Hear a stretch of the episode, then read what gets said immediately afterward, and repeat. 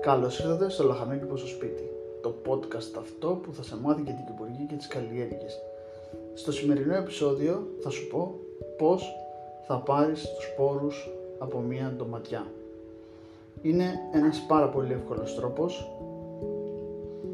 Αυτό που θα κάνεις είναι απλό.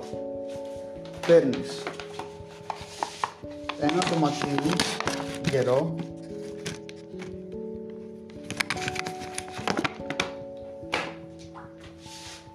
και το κόβεις στη μέση.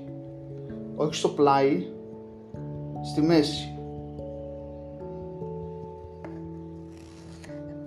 Το κόβεις και αφού το κόψεις παίρνεις ένα μπολάκι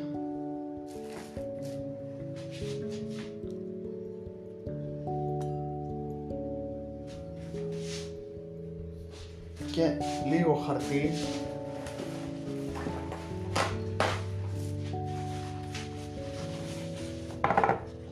βρέχουμε το χαρτί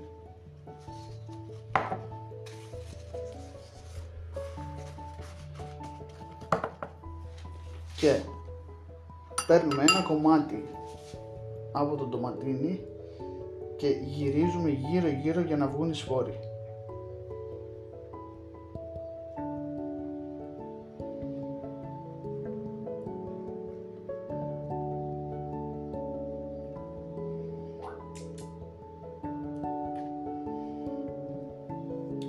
Παίρνουμε και το άλλο κομμάτι από το ντοματίνι και κάνουμε το ίδιο ακριβώς πράγμα. Γυρίζουμε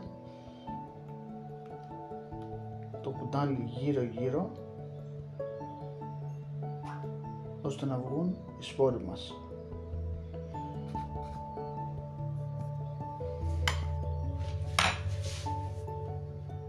Τώρα, αν θες μπορείς να τους ποτίσεις.